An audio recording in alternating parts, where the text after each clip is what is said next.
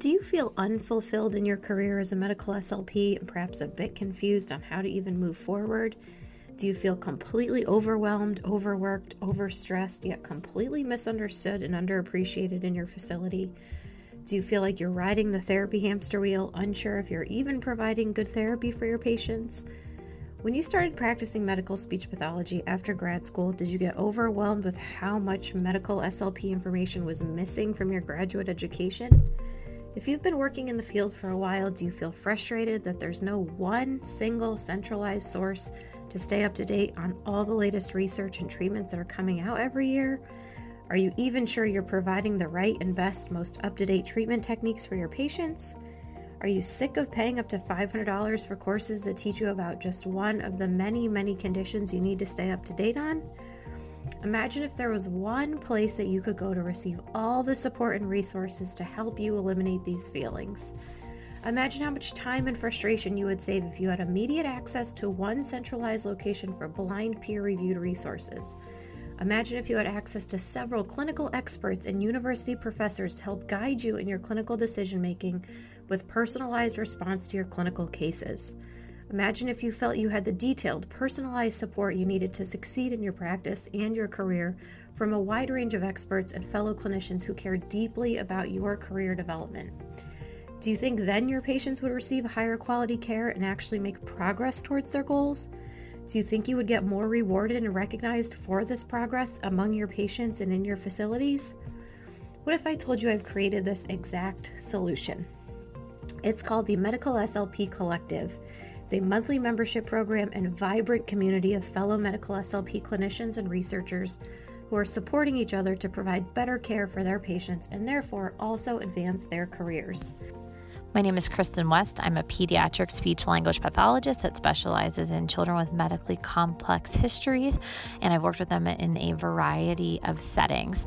What I love most about the Med SLP Collective is that it is such a passionate group of speech language pathologists that really strive to provide the highest level of care to their patients through the implementation of evidence based practice in our field. It's also such a supportive learning environment where everybody is willing to share their expertise and their knowledge to help grow individuals' professional practice, but also advance our profession.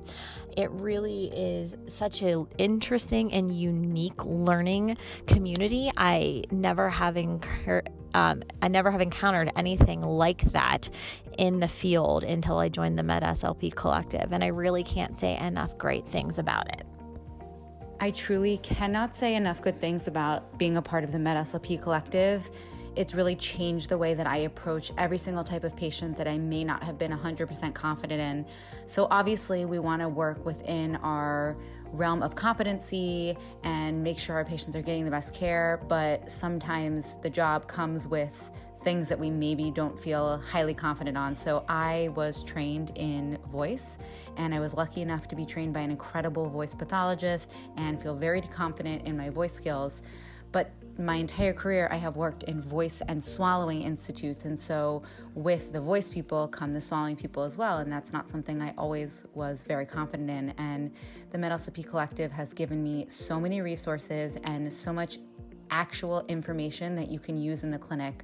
I've always loved going to conferences and meeting colleagues and networking and being inspired by the researchers, but I always felt lackluster as I came away from it, like I didn't have anything to go home and use. And anytime I'm feeling unsure of anything, I can reach out to a mentor in the group or just the other members. You can go on the website and get instructions on how to do exercises, the rationale behind it, evidence based practice.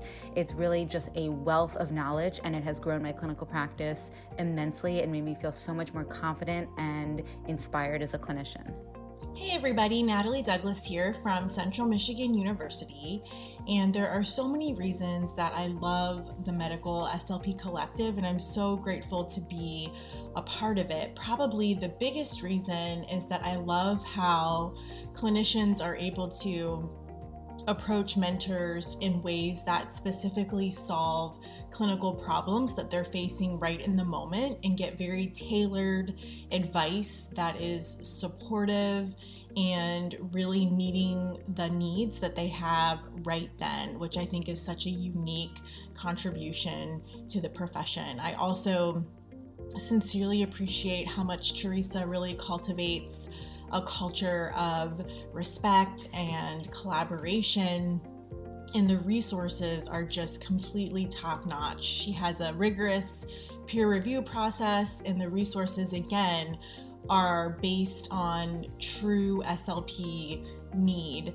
And I just love how this is an awesome way to merge research and clinical practice in a supportive, collaborative environment. Can't say enough about it. If you're interested in joining us, enrollment opens December 9th. You can go to medslpcollective.com and either get on the waiting list or if it is past December 9th, you can join. So, um, enrollment will be open from December 9th through December 13th. So, I hope you'll join us then at medslpcollective.com. This is episode 116 of the Swallow Your Pride podcast, and today's guest is Dr. Georgia Malandraki, who is back for part two of her wonderful series on neurophysiology of the swallow.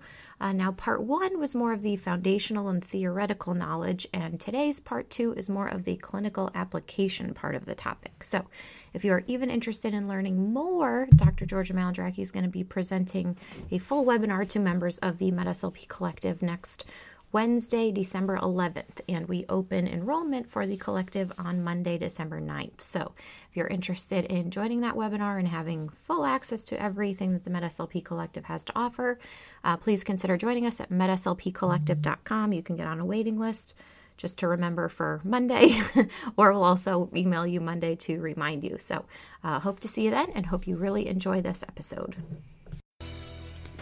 Welcome to the Swallow Your Pride podcast. I'm your host, Teresa Richard. I'm a board certified specialist in swallowing and swallowing disorders, and I know firsthand how much confusing and conflicting information there is out there about how we assess and treat swallowing disorders. This podcast is all about bringing everyone together, getting on the same page, being open to new ideas, and using evidence based treatment strategies for our patients with dysphagia. So let's get into it. Just a quick disclaimer that all statements and opinions expressed in this episode do not reflect on the organizations associated with the speakers and are their own opinions solely. You, you just kind of touched on neuroplasticity a little bit. Yes. Could you kind of explain that a little bit more? Because it's still a foreign concept, I think, to a lot of people. Yeah. Oh, okay. I, th- I thought that it was pretty well known, but yeah, no. Uh, no, it's oh no, I, I don't know. I know a lot of people talk about it. So you know, um, Yeah.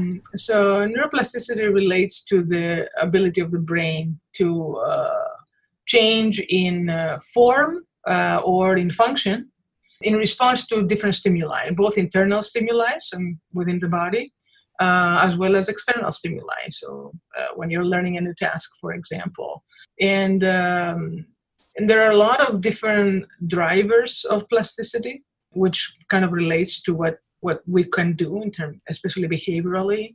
So, for example, we have evidence for, especially for swallowing or for oral motor tasks. I would say more more generally, more so than swallowing. We have evidence that uh, we can induce changes in the uh, mostly in the function of the nervous system, but also in the form of the nervous system when we drain uh, the oromotor system, uh, either using there, is some evidence for behavioral training paradigms, but also um, a lot has been shown in terms of stimulation. So, um, uh, electrical stimulation of the pharynx, uh, for example, has been shown to induce some neuroplastic changes in the brain. Uh, sensory stimulation has also been uh, shown to induce some changes in brain activity.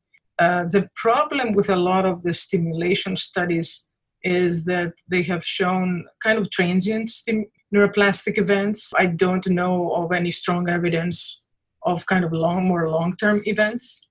In general, we know that for long term events, you want the um, you want the, the behavior or the function to be repeated a certain amount of times and to follow some, you know, and I know you guys have talked before about pl- principles of neuroplasticity and motor learning and how important those are.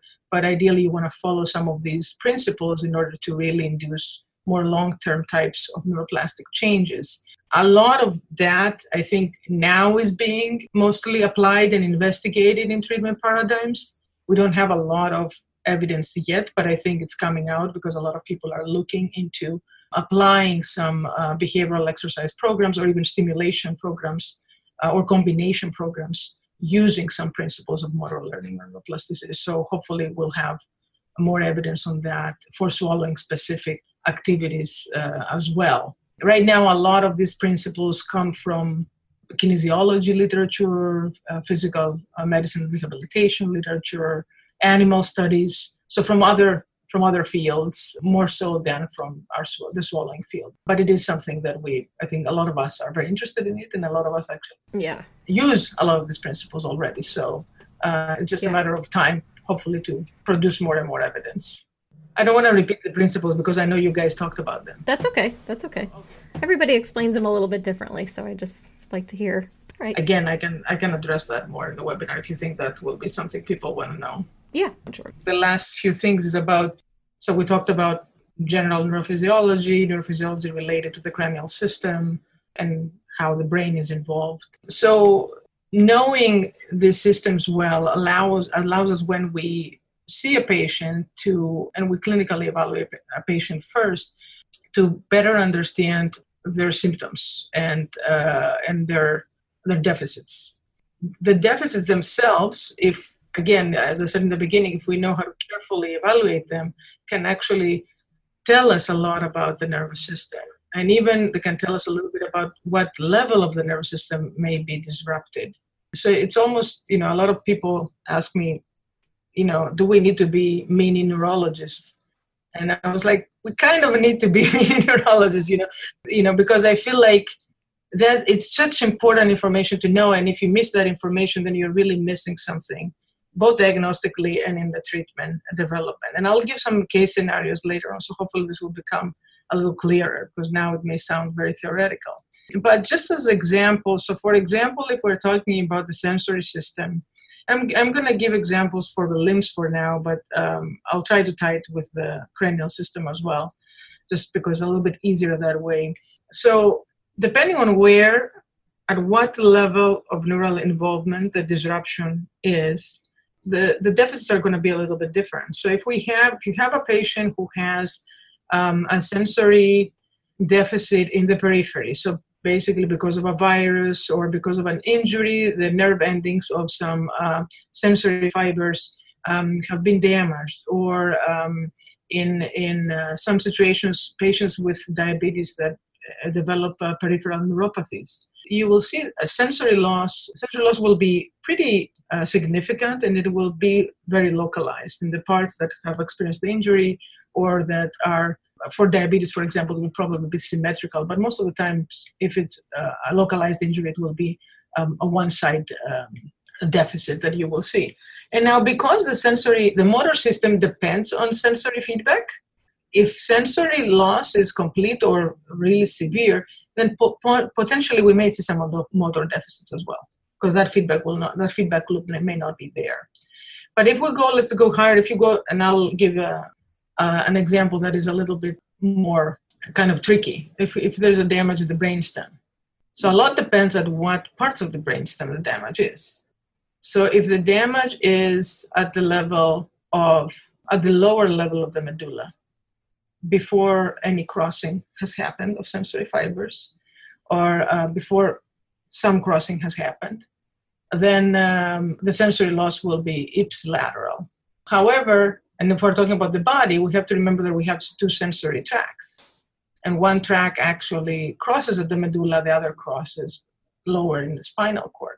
So pain, temperature will have crossed already so then the, dam- the sensory loss will be contralateral for those types of sensations. But then vibration and proprioception, they cross near the medulla. So, um, so there may be ipsilateral loss of that, of those sensations. So we, we may have what is called sensory dissociation. Uh, brainstem lesions a lot of times also lead to ipsilateral cranial sensory deficits and contralateral body deficits because of that that crossing that happens at different levels for the uh, long sensory tracts that we have in the body. So the level of involvement will actually tell you and the pattern of involvement within the body and within the cranial system will actually give you a hint of where the damage approximately is already before you even know anything else, just by evaluating the sensory system really well and understanding it. Now, a lot of times cl- clinicians do not evaluate the sensation of the body. Okay. Now, a lot of times clinicians don't evaluate the sensation of the oropharynx either.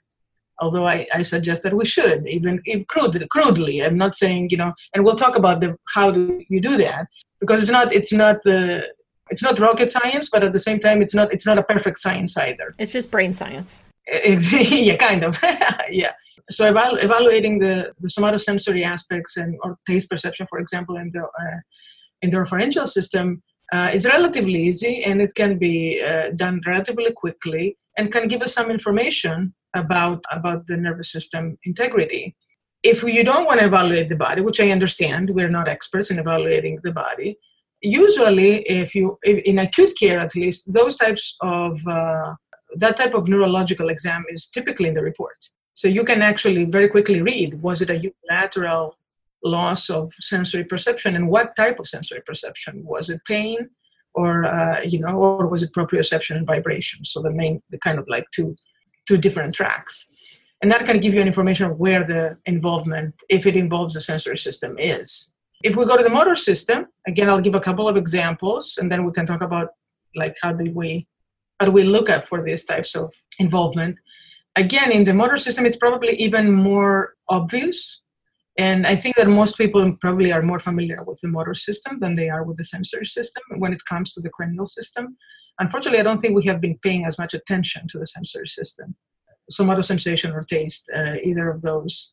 But in the terms of the motor system, again, depending on where the neural involvement is, you will see we will see different manifestations of symptoms and and completely different disease processes too. So, for example, if you have a patient with one of the inflammatory myopathies, like inclusion body myositis or dermatomyositis, you know that the, the level of neural involvement is at the muscle. There is muscle inflammation, and we're still looking for the exact reasons for that, but the, that's the primary uh, manifestation of that disease, of those diseases. So that means, in terms of uh, clinical symptoms, you will actually see initially uh, maybe little atrophy, but later on you will see even more and more atrophy occurring. You may see something called myotonia, which basically means that the muscles will have a hard time relaxing. The, person has to spend a lot of time trying to relax the muscles, and we, know that, for example, patients with some of these myopathies have uh, myotonia of the of the CP muscle and really really hard time to relax the CP muscle. Uh, but you will see no sensory losses at all. So those patients should have sensory perception really good.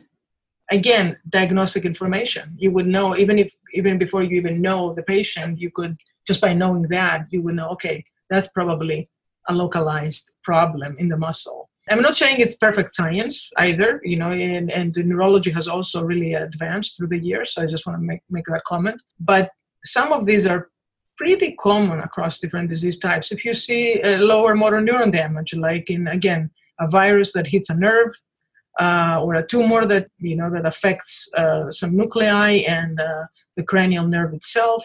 So typically, damage will be ipsilateral on the same side as the lesion. For example, you will see severe atrophy, uh, maybe fasciculations really quickly. So again, there is there's all these components. Uh, if the whole nerve has been affected, which typically has, you may see some sensory losses as well.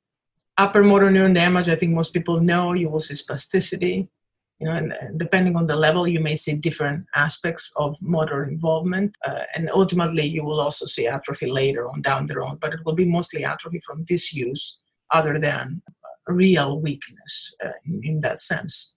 Or, you know, we know patients with Parkinson's disease, primarily involving the basal ganglia, and they have a little bit of different types of manifestations yeah, that's that's a population that is again we don't fully understand all the why the bulbar system is affected differently in some of these patients than the limb system but we do know that it is affected as well so depending on where the the neural involvement is you can get some clinical clues that are going to be really really important and if you have those clinical clues and you know what they may mean you can go backwards. Does that make sense? So that's that's why we're talking about this. Now, in terms of actually evaluating the sensory in them, because I know people will say, okay, but how do you do this? So really, it it all comes down to a really careful and good cranial nerve examination for the cranial system primarily, and also to a very careful uh, and detailed uh, case history review and understanding of the pathophysiology of the disease of the patient. So those two things are very critical. I know there's a lot of emphasis, and I don't disagree with it at all, but uh, I know there's a lot of emphasis on imaging and, uh, and making sure that you image the swallowing mechanism so that you can really get the information and see what's happening inside. And if you or your facility are considering a true high definition FEES imaging system, please consider our wonderful sponsor, EndoHD. EndoHD. They are a true high definition endoscopy system created specifically for SLPs by an SLP for conducting FEES studies. EndoHD can be a case portable system as well as a carted system, depending on your needs. Additionally, EndoHD representatives can help clinicians set up their FEES programs. So contact them today at www.endohd.com forward slash contact for more information. That's www.endohd.com forward slash contact. But there's a lot of information that you can actually get even before you go there that actually ultimately will help you when you do your imaging examination as well. So, um, in terms of evaluating the sensory system, the I will tell you, you know, there, as I said before, there are no really um, there's no excellent science in, in, in this and partially is because it depends on patient participation right? Because sensor sensation is a perception. Unless you do uh, nerve conduction studies which we don't do uh, especially in the head and neck right? There is no other way to know if the sensory system is is responding other than by asking the patient. So patient participation is a really important factor and really the main things that you do is you try to see if the patient can localize the different types of sensations in the different parts of the of the face and the oropharynx for example.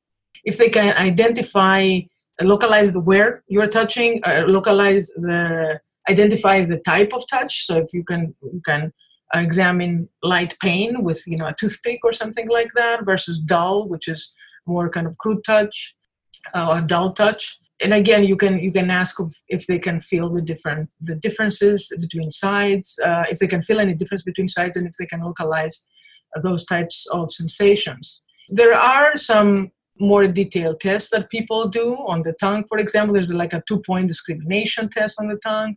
I don't know that they have been used extensively and most of the literature is actually quite old in these types of tests. Uh, it would be of interest to see if uh, somebody actually does a more recent study to try and get some more normative values for things like that. But I don't know how good that type of discrimination actually is. The and again, you you want to identify the two different pathways because even in the cranial system they travel a little bit differently. They in the in the face they travel through for the face they travel through the trigeminal nerve, but again one passes a little bit lower in the brainstem than the crosses a little bit lower in the brainstem than the other so that's a nice uh, way to differentiate between the two types of touches, especially if you suspect brainstem specific lesions and where in the brainstem those lesions are. There are some higher cortical sensations, something called stereognosis, so the ability to identify objects with touch. And I know some people have done similar experiments in the, on, in the mouth, trying to identify different objects or different foods uh, with just the feeling of the uh, of what is on their tongue with having their eyes closed uh, and sensor, sensory testing has to be done with eyes closed, ideally, if you're just evaluating it. But some of those higher, like stereognosis and graphesthesia, which is the ability to identify writing on your skin, uh, these are higher cortical functions that are actually mediated at the parietal lobe. Now, for those to be tested, you would need to make sure that at least the basic sensations of pain, vibration, proprioception, touch are intact first. Because if they're not intact, then there could be some the results will, would not be valid. Um, and then in terms of, of taste, I do want to mention that again, again, you, you can try to test if they can identify different taste perceptions. I will say that, so there is something called the NIH Toolbox. I don't know if you guys are familiar with it. uh, that actually includes some uh, standardized procedures for testing sensation and uh, testing a lot of different things, but one of them is sensation and taste uh, with relatively simple ways. There is a subscription fee for that, and there's an app that has a lot of these tests. Uh, but it's an easy way if somebody wanted to look at something standardized that is out there and is widely used. What is that called again, Georgia? The NIH Toolbox. Like NIH, like where you guys get your grants from? Yes. Okay. yes. Okay. That's what I thought you said, but I just wanted to make sure. Okay. Yeah, NIH Toolbox. Yeah. Okay. Uh, it includes a lot of different um, emotions, cognition. It includes a lot of different tests, standardized tests, but um, it also has a couple of small tests for sensation and taste that are very simple and can be very easily done. One, um, let me say one thing about the sensory system as well. Uh, so, so far I have been mostly talking about somatosensations. So again, the sensory uh, perceptions that we get from the skin and the mucosa inside the mouth, for example.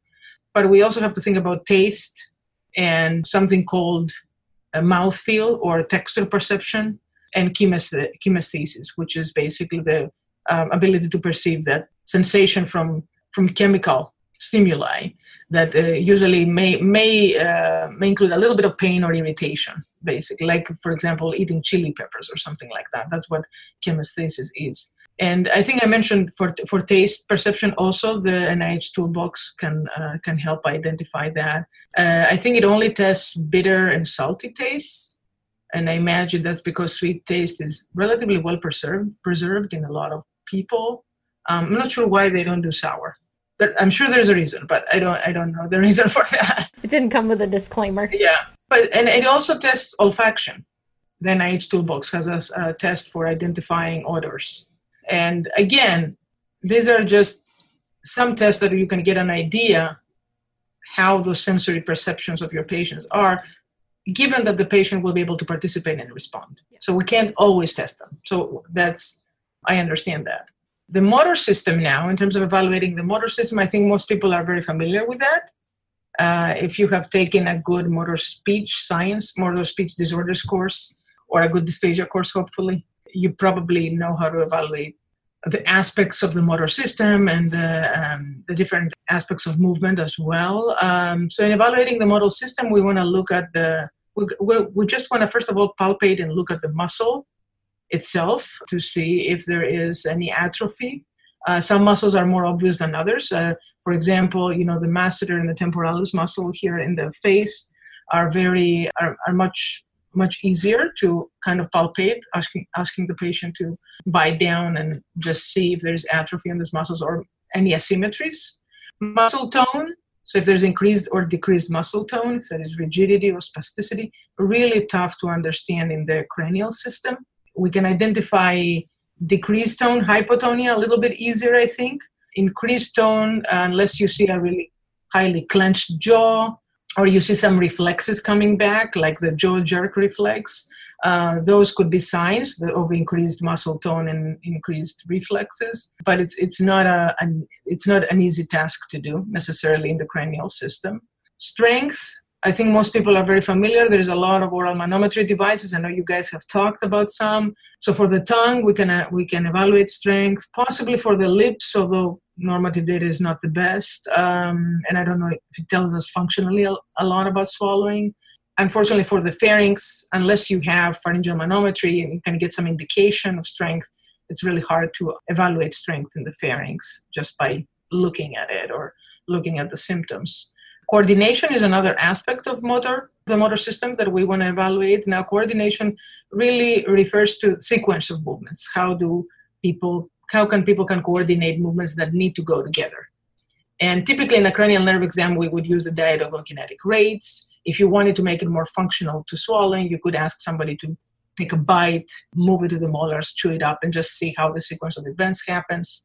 But the reality about coordination uh, that really is a is a combination between rhythm and speed is that it really also depends on strength somehow. So if you don't have enough strength sometimes that can mask coordination. So it's not diagnostic by itself. If somebody doesn't have coordination what does that exactly mean? Is it the cerebellum? Is it you know what what what is it exactly? It's not very clear because there's lots of components that have to come into play for a, a sequence of movements to be well coordinated. And as I mentioned before, uh, testing some reflexes to see if they are back or if they are active, or identifying abnormal movements like tremor uh, or uh, dystonic movements. And those, uh, those, if they affect the head and neck, they could be pretty obvious uh, in the jaw, in the velum, possibly in the tongue. This would be easily observable, easily in quotes probably. Uh, but again, those those would give you an indication of possibly basal ganglia involvement, or if you see some ataxic movements, probably cerebellar involvement. So again, some of these can be very diagnostic about what the neural level of involvement is. And then the the main and the main thing is now okay. So now once we identify these, and I know this is not you know we can't really can be a full episode of every single thing because it's a lot of information. But the important thing is once you identify this, what can you do to restore and improve them, depending on what level of neural involvement has you have identified. Some things are going to be easier to treat than others. That's one of the reasons why you need to know what level of involvement what is the level of involvement exactly? If the involvement is at the muscle level, at the periphery, a lot of times the motor disability or the motor deficit is very pronounced and maybe harder actually to treat sometimes than if it is higher up in the brain. So it really the level of involvement will tell you a little bit about what you can do about uh, the disorder as well. And that th- that's where also uh, comes the need to also know about the pathophysiology of the specific disease you are dealing. Because some diseases are you know you recover from some disorders and some some you don't. So you want to know uh, that course as well. So in terms of sensation in the limbs sensory retraining using sensory stimulation and sensory uh, sensory motor training approaches has been partially successful for retraining the sensory system in the limbs. And there's a, uh, I mean, I'll, I'll, offer some references on this, but there's a lot of literature on sensory retraining for the limbs, especially post-stroke. And swallowing sensory retraining is has not been examined in great detail. We have uh, looked at kind of passive retraining with in the form of sensory stimulation that, as probably most of us know, is not very effective, especially in the long term, or not effective for everybody, at least. But this is something I, I think that would be of high clinical interest to actually try to do some sensory retraining. The way it is done, possibly, or not exactly the way, but kind of paralleling the what has been done in the limbs, and see if that would have would have similar effects or not. It may or may not. I don't know. And motor retraining is something we have, as a field, tried more, primarily in the form of strength a lot less in the form of improving coordination and skill but that's something I, again that is coming it's coming up a lot and uh, i know a lot of programs now are focusing on skill-based training for swallowing as well which can be uh, very uh, very very promising. What are what are some examples you would give georgia of like sensory retraining? So sensory retraining so for example as i said so if it's passive it could just be in the form of sensory stimulation. So actually just having the person try different things and try to identify what what is you know in the in the mouth for if we're talking about the mouth for example. Uh, in the in the limbs what has been done uh, for example is trying either passively applying pressure uh, or applying uh, temperature. So again these are kind of pass, passive sensory stimulation approaches. More active sensory retraining approaches involve actually retraining the person in identifying what is touching them and starting with you know kind of like bigger objects for example or more more intense sensations especially if, if sensation has been lost in that area. And then slowly with repeated exposure really following a lot of uh, learning principles uh, i know not motor le- actually motor learning principles but for sensory training which is interesting and trying to see if slowly through that training process, the person will start identifying sensory perceptions more and more. Another thing that has been shown in the limb literature, both in stroke and in cerebral palsy, which is another area that of interest to me, uh, is that some sensory retraining of the limbs actually improves motor aspects as well, which kind of makes sense, right? Because uh, because I, as we said, they really work together and so i think so, so, i'm talking about something like that so putting for example i'm just putting examples here you know putting things in the mouth trying to identify the taste the shape the you know in different and then in different parts of the mouth for example or different parts of the tongue. It can be scary because what if somebody swallows it right? Yeah. it's, not, it's, it's not as easy as when you do it on the skin right? The what they do for the rest of the body. But things like that and um, because i think we don't have a really good way of evaluating it we I, th- I think we haven't really tested that type of sensory retraining in great detail yet. There has been a lot more work in uh, oromotor retraining. And oromotor training actually there is um, a lab at the Karol- karolinska institute.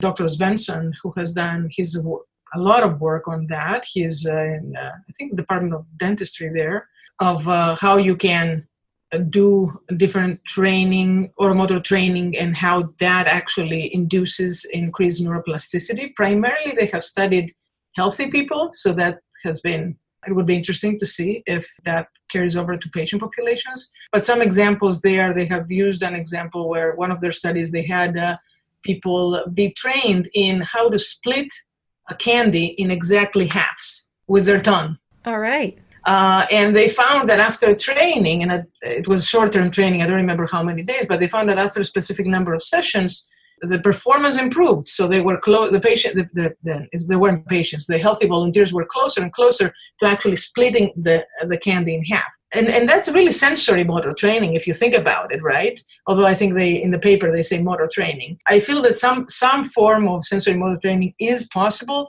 and uh, and it, it, actually induces neuroplastic changes as they've seen as well. Now, if it is carries over to swallowing, I don't know. That's something we don't know. But eh, but it's something to think about. Possibilities for the future. Okay, so do you want me to quickly, quickly talk about the clinical the case scenarios? Yep. Nope. We're perfect. So some simple examples. So if we take some case scenarios, and I'm just going to try to kind of like analyze them for you as I kind of analyze them in my head and see if, you know. So let's say somebody calls me and tells me that there's this 68 year old male who had a subcortical stroke in the area of the internal capsule. And they tell me nothing else.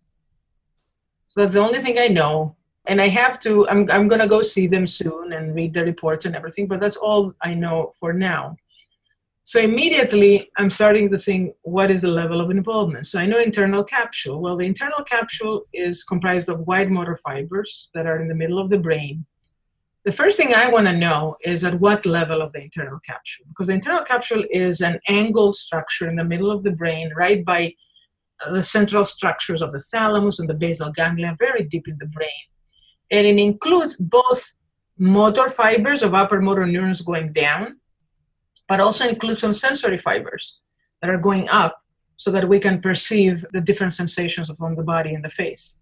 So I want to know at what level of the internal capsule specifically or has been more or less uh, impacted. If other areas that are near the internal capsule may be impacted, for example, maybe the thalamus has been impacted. I want to know the side of the lesion, right? The right or the left. Again, although the cranial system is bilateral, still innervation is mostly coming from the contralateral side, so that may have some effects on one side of the head and neck as well as of the body. Okay. To know if it's motor and sensory, so again, if the if I know where in the internal capsule the disruption was, I know that the anterior internal capsule has primarily motor fibers. In the posterior limb of the internal capsule, we have some sensory and motor fibers. So that may help me understand if it is going to be a purely motor lesion or versus a sensory motor lesion.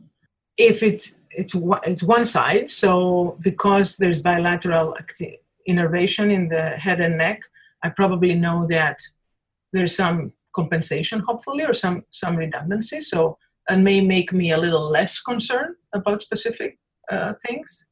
Now, how exactly it will impact swallowing, I need to know these other questions so that I can try and guess will it be mostly motor innervation of the oral phase since it's kind of higher in the brainstem would the pharyngeal phase be affected as well well if sensation is affected could be possibly but it really it really depends it's really hard uh, hard to know just by that information and then and then is this a lesion that probably retraining would be good for Well, it is in the upper levels of the brain, so probably retraining is, is totally doable. And there's a lot of white matter plasticity that can occur as well, in addition to other areas of the brains taking over. So just, just as an example of, you know, even before I see the patient, I already have a really good idea about what a good idea. I have a relatively good idea about what may be affected, and I have also an idea about what I will look for, what I will test, what I will try to look for in the medical report, what questions to possibly ask the neurologist, for example. A different scenario, kind of going to the other spectrum, just to give like a little bit of, uh, uh, let's say we have a patient who is uh, 60 years old with uh, diagnosed with inclusion body myositis. He was diagnosed five years ago, but lately swallowing seems to be really affected. Immediately, knowing this is a myopathy, I know that it's the muscle level that has been primarily affected. So I know because the myopathy, that sensation will be intact, but motor innervation will be affected unless there's other things going on. So that's, you know, in terms of how it will impact swallowing, well, we said we may see difficult in relaxation of muscles, right? Myotonia with these patients. You know, we may see uh, little atrophy in the beginning and later on. So he's five years out, so we may see some atrophy later on as well. Now, is this a deficit that or a disorder that we will be able to retrain?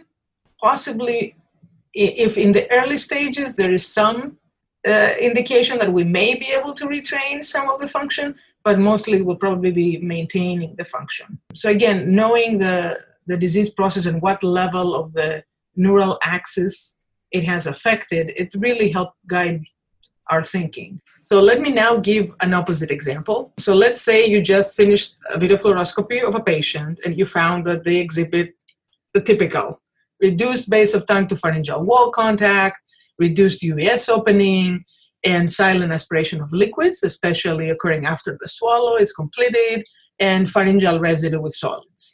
So, just some general symptoms that we all see uh, very, very often with our patients. How will you decide how to rehabilitate the swallowing problems of this patient? Well, you have to start answering a list of questions.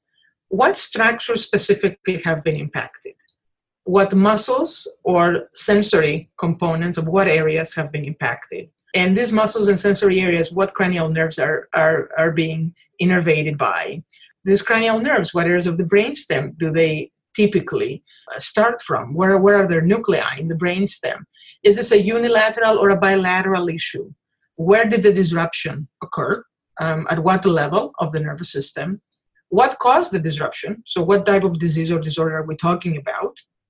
And then after you answer all these questions, and you have to really be able to answer all of them in order to know is this is this a problem or are these problems that I can rehabilitate, I can do retraining for, or are these problems that I can only compensate for, or can I use some type of combination of both? And how will I target retraining or rehabilitation of a specific structure or function will also depend on some of the answers that I got in the previous questions.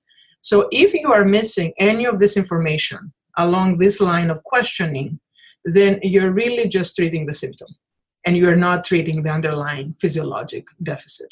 You may be effective, but you probably would, would not be, will not be as effective as you could have been if you were actually basing your treatment in all these other questions and answers to those questions.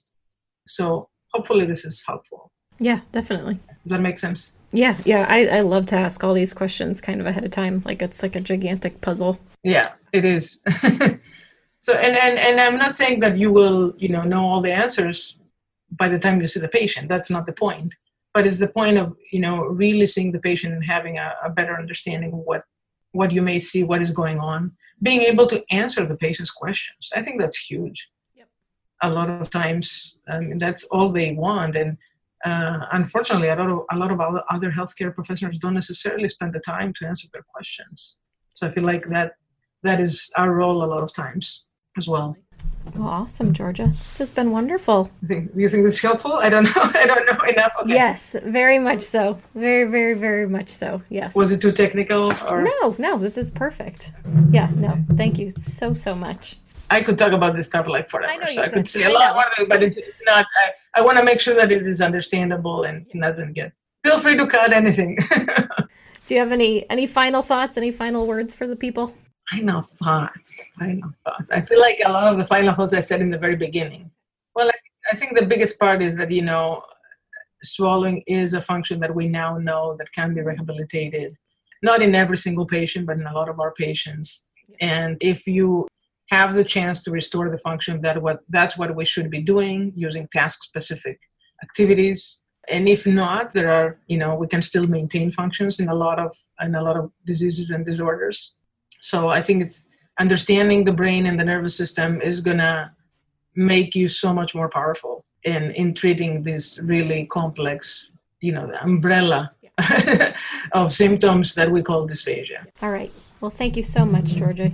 Thank you so, if you would love to hear more of these episodes and get some easily digestible bites of swallowing knowledge, then please leave a review on iTunes or pledge a small amount on patreon.com forward slash swallow your pride because that is what keeps these episodes coming.